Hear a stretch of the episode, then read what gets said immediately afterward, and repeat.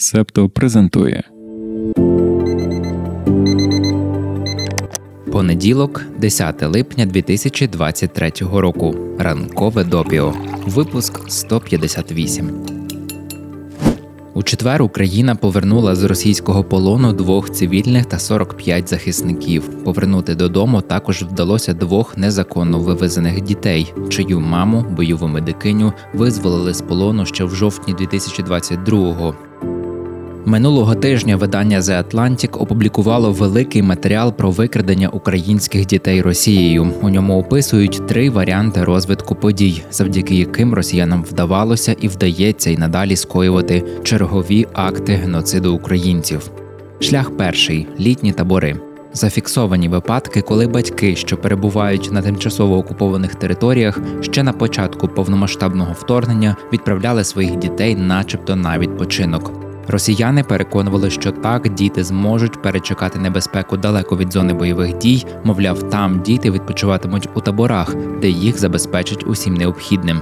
Чи варто говорити, що перші повідомлення про жорстоке поводження з дітьми в таких місцях відпочинку не змусили себе чекати? Коли батьки почали запитувати про повернення дітей і зголошувати свою готовність забирати їх додому, дорослим повідомляли або що діти залишаться в Росії, або що з поверненням дітей виникли проблеми та затримки. Деяким сім'ям вдалося, хоч і з труднощами, але повернути дітей. Однак чимало батьків втратили зв'язок зі своїми синами та доньками. Знайти їх важко, оскільки дітей постійно транспортують між різними таборами на території Російської Федерації. Згідно зі звітом лабораторії гуманітарних досліджень Єльської школи громадського здоров'я, десятки таких таборів розкидані по всій Росії. Найдальший від України знаходиться в Магаданській області. У таких закладах проводять політичне перевиховання, що може включати і військову підготовку. Погані умови утримання та вплив на дитячу ідентичність це, звісно, абсолютно неприпустимі речі, але важливим є ще дещо. Як зазначає Натаніель Реймонд, директор лабораторії гуманітарних досліджень, цитуємо: дітям у таких таборах могли би щодня давати ікру, організовувати кінні прогулянки і робити кожен день найкращим, але все одно це було би воєнним злочином. Кінець цитати. Другий шлях, яким дітей вивозять до Росії, це так звана евакуація російськими військовими з тих українських територій, які стали небезпечними через російську агресію. Таким чином викрили цілі дитячі будинки та інші заклади освіти. Третій шлях це фільтрація, під час якої дітей відокремили від їхніх батьків. Що довше діти перебувають в Росії, то менше шансів їх звідти повернути. Власне, йдеться навіть не стільки про повернення, скільки про те, щоб мати інформацію, кого саме було викрадено.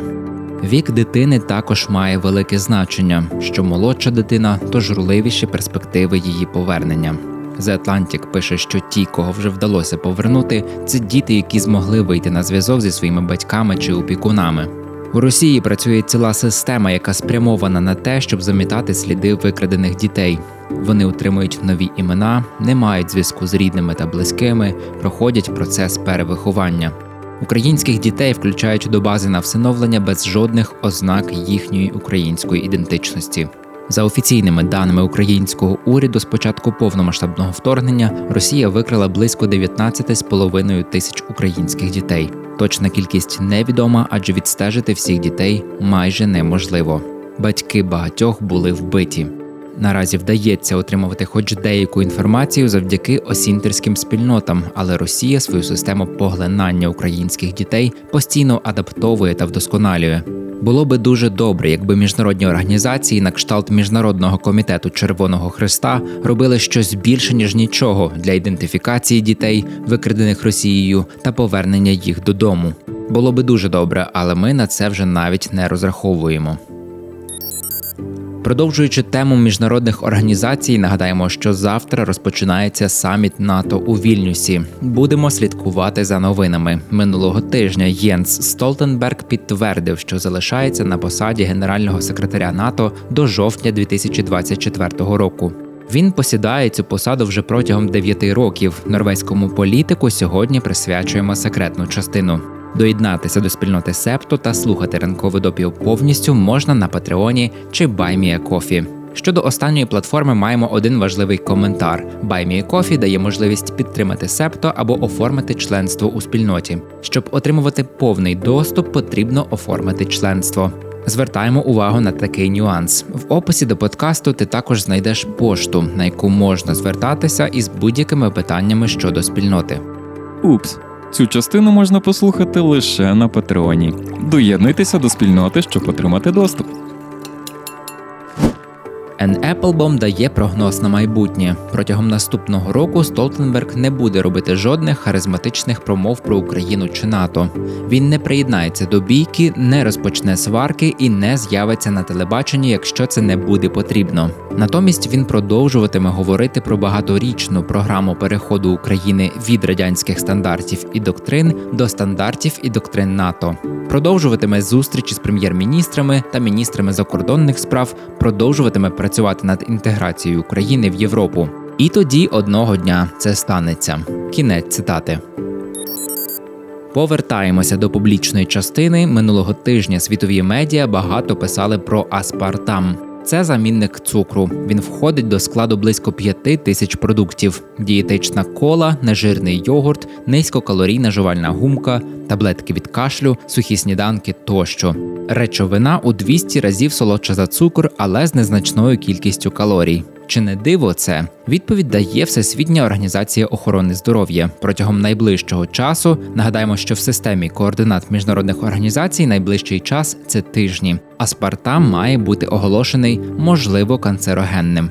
Міжнародне агентство з дослідження раку, онкологічний відділ ВООЗ ще не розголошує того, як дійшло до цього висновку. Втім, уже є припущення, що рішення може бути пов'язаним із великим обсерваційним дослідженням у Франції. Там минулого року виявили зв'язок між збільшенням споживанням аспартаму, а також ацесульфаму К, іншого штучного підсолоджувача та вищим ризиком раку молочної залози та раку пов'язаного з ожирінням. Є інші дослідження, які пов'язують цей вищий ризик із розладами настрою, лейкемією, серцево-судинними захворюваннями, мігренню, діабетом та низкою інших захворювань. Тим не менше, питання до аспартаму залишаються. Вперше американське управління з харчових продуктів і напоїв схвалило цю речовину в 1981 році. З того часу тривають гострі дискусії щодо його безпечності. Сьогодні аспартам присутній у 95% усіх газованих дієтичних напоїв. Вартість цього ринку за прогнозами сягне 11,5 мільярдів доларів у 2027 році. Можеш собі уявити, що станеться, коли вийде заява ВООЗ про офіційний статус замінника як можливо канцерогенного. Є багато тих, хто обурюється рішенням ВООЗ. Мовляв, як так, що за 40 років аспартам ще нікого не вбив. Ну, по-перше, а звідки ви знаєте, що нікого? По-друге, не буде там все надто непросто. Національні регуляторні органи, що відповідають за безпеку харчових продуктів у 90 країнах світу, разом з Cancer Research UK вважають аспартам безпечним. І саме це як аргумент використовують прихильники замінника. Поки що немає переконливих доказів того, що аспартам шкідливий у тих дозах, які ми споживаємо, каже Джайлс Єо, професор молекулярної нейроендокринології в Кембриджському університеті. Люди запитують, чи шкідливий аспартам, і тоді постає питання: шкідливий порівняно з чим? Чи краще пити воду, ніж щось з аспартамом? Звичайно, так. Кінець цитати. За словами науковця, ця проблема є доволі неоднозначною, особливо якщо взяти до уваги, що аспартам допомагає людям виключити інші гірші альтернативи. Однозначних відповідей немає. Бо, як ми вже згадували, суперечка навколо цього замінника триває десятиліттями. Там просто справжня Санта-Барбара. Виробники дієтичних напоїв проти науковців. Є дослідження за, є дослідження проти, є питання також і того, хто їх фінансує. Є теорії змов про зв'язки бізнесів з чиновниками з регуляторних органів, реальні зв'язки між ними, судові справи, адвокати, лобісти, маркетологи, уряди, яким не вигідно. Про це можна було б зробити окремий випуск ранкового допіо, тому ми зараз зупинимося. Коли вийде офіційна заява ВООЗ про аспартам, ми про це розповімо. А наразі можливо краще зачекати з дієтичною колою. Продовжимо тему здоров'я, але вже ментального. BBC пише про людей, які активно шукають роботу. Вони також вигорають. Важлива тема, зважаючи, що зараз існує глобальна проблема масових звільнень.